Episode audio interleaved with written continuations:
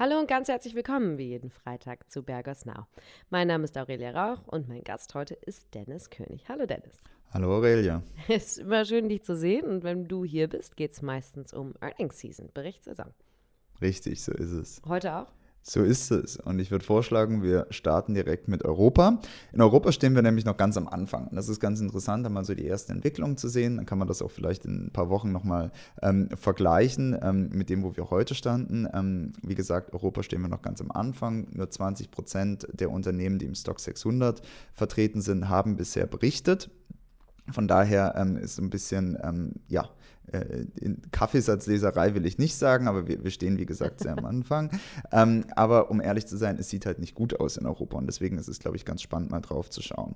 Also wenn wir ähm, mal auf den Vergleich schauen, wenn wir schauen, wie Unternehmen berichtet haben in Sachen Earnings per Share, also Gewinn pro Aktie oder auch ähm, bei ihren Umsätzen, ähm, dann liegen wir da bei weniger als 50 Prozent der Unternehmen, die positiv überrascht haben beziehungsweise andersrum ausgedrückt, mehr als der Hälfte der Unternehmen waren so im Rahmen dessen, was man erwartet hat, oder schlechter. Und das ist tatsächlich der, der schlechteste Faktor, wenn man im Grunde zehn Jahre zurückschaut. Insofern, wir stehen noch am Anfang, aber das ist so ein bisschen besorgniserregend. Wenn man dann schaut, woran es liegt, kann man ja immer schauen, ähm, einmal auf der absoluten Ebene, das heißt, wo sind wirklich die Gewinne zurückgegangen und auf, einem, auf der anderen Seite auf der relativen Ebene im Vergleich zu den Erwartungen. Wenn wir mal auf der absoluten Ebene anfangen ähm, und mal schauen, welche Unternehmen tatsächlich die meisten Probleme hatten, dann landet man relativ schnell bei den Energieunternehmen, aber auch bei den, bei den Basismaterialien, ähm, ähm, die in Europa tatsächlich im vierten Quartal die größten Probleme hatten. Ähm, aber wenn man es dann entsprechend mit den Erwartungen vergleicht, sieht es dann wieder ein bisschen anders aus. Da haben unsere Energieunternehmen nämlich ähm, ja, im Vergleich sehr stark berichtet. Das hat ein Stück weit auch mit äh, Sondereffekten zu tun. Also zum Beispiel ähm, war es bei einigen Unternehmen so, dass ähm, das Gas-Trading-Business zum Beispiel sehr gut gelaufen ist. Ähm, das hat man so nicht erwartet. Das ist immer so ein bisschen ein Sondereffekt. Deswegen ist es ähm, wichtig, dass man das ein bisschen auseinanderhält, wo es absolut schlecht gelaufen ist und wo es im Vergleich zu den Erwartungen ähm, schlecht gelaufen ist. Aber wir wollen ja nicht nur über das Schlechte reden, wir wollen ja auch über das Positive reden. Sehr gut. Und das war einerseits wegen Sondereffekten Energiesektor, ähm, ist ein bisschen spezielle Geschichte, aber wo man wirklich ganz klar sagen kann, da läuft es wirklich sehr, sehr gut in Europa, ist der Bereich Halbleiter. Ähm, Im Bereich Halbleiter haben wir wirklich die größten positiven Überraschungen in diesem Quartal in, in Europa gesehen. Ähm, das ist insofern mal ganz interessant und ganz erfrischend, als dass der europäische Technologiesektor ja so ein bisschen Schattendasein gefristet hat über die letzten Jahre, speziell im Vergleich zu den Magnificent Seven, die wir gesehen haben in den USA. Ähm, und jetzt ist es einfach ähm, auch mal erfrischend zu sehen, dass entsprechende Aufmerksamkeit auf den europäischen Technologienamen liegt, mhm. die eben vor allem im Bereich Halbleiter unterwegs sind. Ähm, wenn man sich dann anschaut, im Bereich Halbleiter in Europa ist es tatsächlich auch so, ähm, dass wir hier stärkere Resultate gesehen haben als auch bei den US-Pendants. Mhm. Ähm, dementsprechend wirklich interessant zu sehen. Ähm, gibt noch andere positive Neuigkeiten in Europa, vor allem für diejenigen, die entsprechend aktives Management betreiben und ähm, Aktien ähm, wirklich picken. Ähm, für die war es nämlich auch ähm, insofern ein sehr gutes Quartal, als dass der Markt wirklich extrem großzügig in diesem Quartal belohnt hat, wenn man in Unternehmen investiert hat, das die Erwartung geschlagen hat. Ähm, das heißt, da war es wirklich so, dass im Mittel wir am nächsten Tag eine Outperformance von solchen Unternehmen von 2% gesehen haben. Das ist so im historischen Vergleich ist das relativ viel. Und das Schönste ist, ähm, wenn man daneben lag, war es eigentlich auch nicht schlimm, weil am nächsten Tag im Durchschnitt die, die Underperformance nur 0,1 Prozent war. Das heißt, das hat man dann auch irgendwie verkraften können. Das heißt wirklich in Europa ähm, eine sehr, sehr interessante Zeit für, für aktive Manager mhm. in dieser Earnings Season. Dennis, das war ein Rundumschlag, ein europäischer Rundumschlag. Schauen wir jetzt in Richtung USA.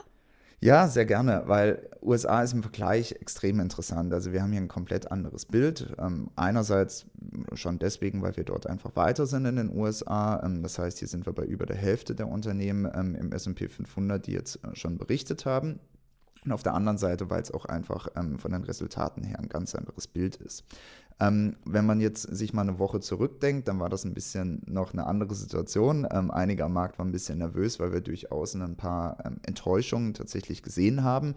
Und das natürlich gerade am Anfang von der wichtigsten Berichtswoche, die letztes, äh, letzte Woche gelaufen ist. Da kam am Mitte, Ende der Woche kamen all die wichtigen Technologieunternehmen.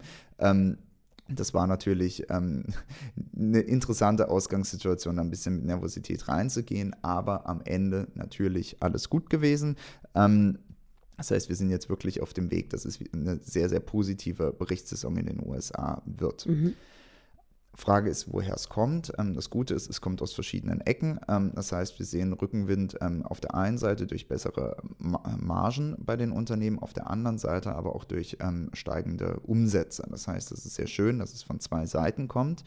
Ähm, wenn man schaut, sektoral, woher es kommt, wenn man ein bisschen großzügiger die, die Sektoren interpretiert und sich vielleicht von der sehr starren Logik, ähm, die wir sonst gerne verwenden, nämlich der JIG-Sektoren, wenn man sich da ein bisschen abwendet und Technologie vielleicht ein bisschen großzügiger interpretiert, also beispielsweise wirkliche Technologie mit reinnimmt, aber auch beispielsweise alles, was so, so Online-Händler äh, betrifft oder auch Medienunternehmen, wenn man das zusammennimmt, da haben wir hier ähm, wirklich ähm, sehr starkes Gewinnwachstum im Vergleich zum letzten Jahr gesehen. Mhm. Zwei Drittel davon waren ungefähr getrieben durch ähm, Margenverbesserungen. Ähm, der Rest durch, durch ähm, Umsatz, Umsatzverbesserung, wobei das vor allem im Medienbereich passiert ist. Bei den anderen Sektoren, ähm, da spielt es dann eigentlich auch fast keine Rolle, ähm, ob wir da über Zykliker sprechen oder ähm, eben über Nicht-Zykliker. Die hat ein bisschen mehr Probleme mit ihrer, mit ihren Margen, mit ihrem, ihrer Margenentwicklung.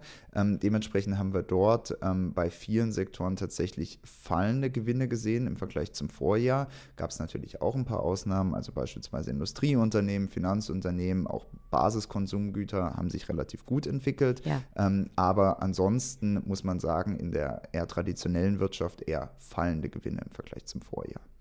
Aber ähm, wir schauen ja immer auf den Vergleich zu den Erwartungen. Und da sind die USA, das sind wir fast ein bisschen gewohnt, haben wir natürlich fast in allen Segmenten, haben wir wirklich positive Überraschungen gesehen. Ähm, einzige relevante Ausnahme waren Telekom-Unternehmen, ähm, die hatten ein bisschen mit ihren Margen zu kämpfen, aber das ist, ähm, glaube ich, in den USA nicht der entscheidende Sektor.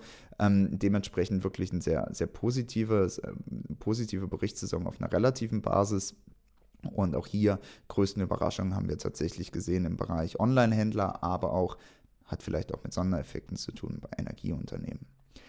Wenn wir es dann zusammenfassen, haben wir gesehen, 79 Prozent der Unternehmen ähm, lagen über den ähm, Gewinnerwartungen. Das passt ziemlich genau zu dem Durchschnitt, den wir auch nach Covid gesehen haben. In dem Zusammenhang einfach eine ganz normale, sehr erfolgreiche Berichtssaison in den USA. Ähm, interessant ist noch zu sehen, wenn man es geschafft hat, in diesen 79 Prozent ähm, des Marktes entsprechend investiert zu sein, ähm, dann wurde man dafür auch ganz ansprechend belohnt, nämlich ähm, mit knapp anderthalb Prozent am nächsten Tag, wenn das Unternehmen sowohl bei den Gewinnen als auch bei den Umsätzen über den Erwartungen lag.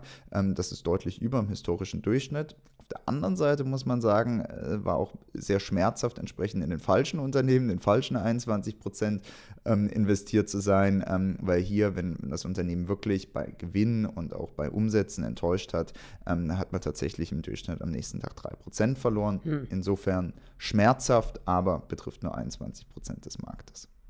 Das war ein Rundumschlag, Dennis, meine Herren. Äh, in aller Kürze, aber mit großer Präzision alles dargestellt. Also, was ist deine Summary?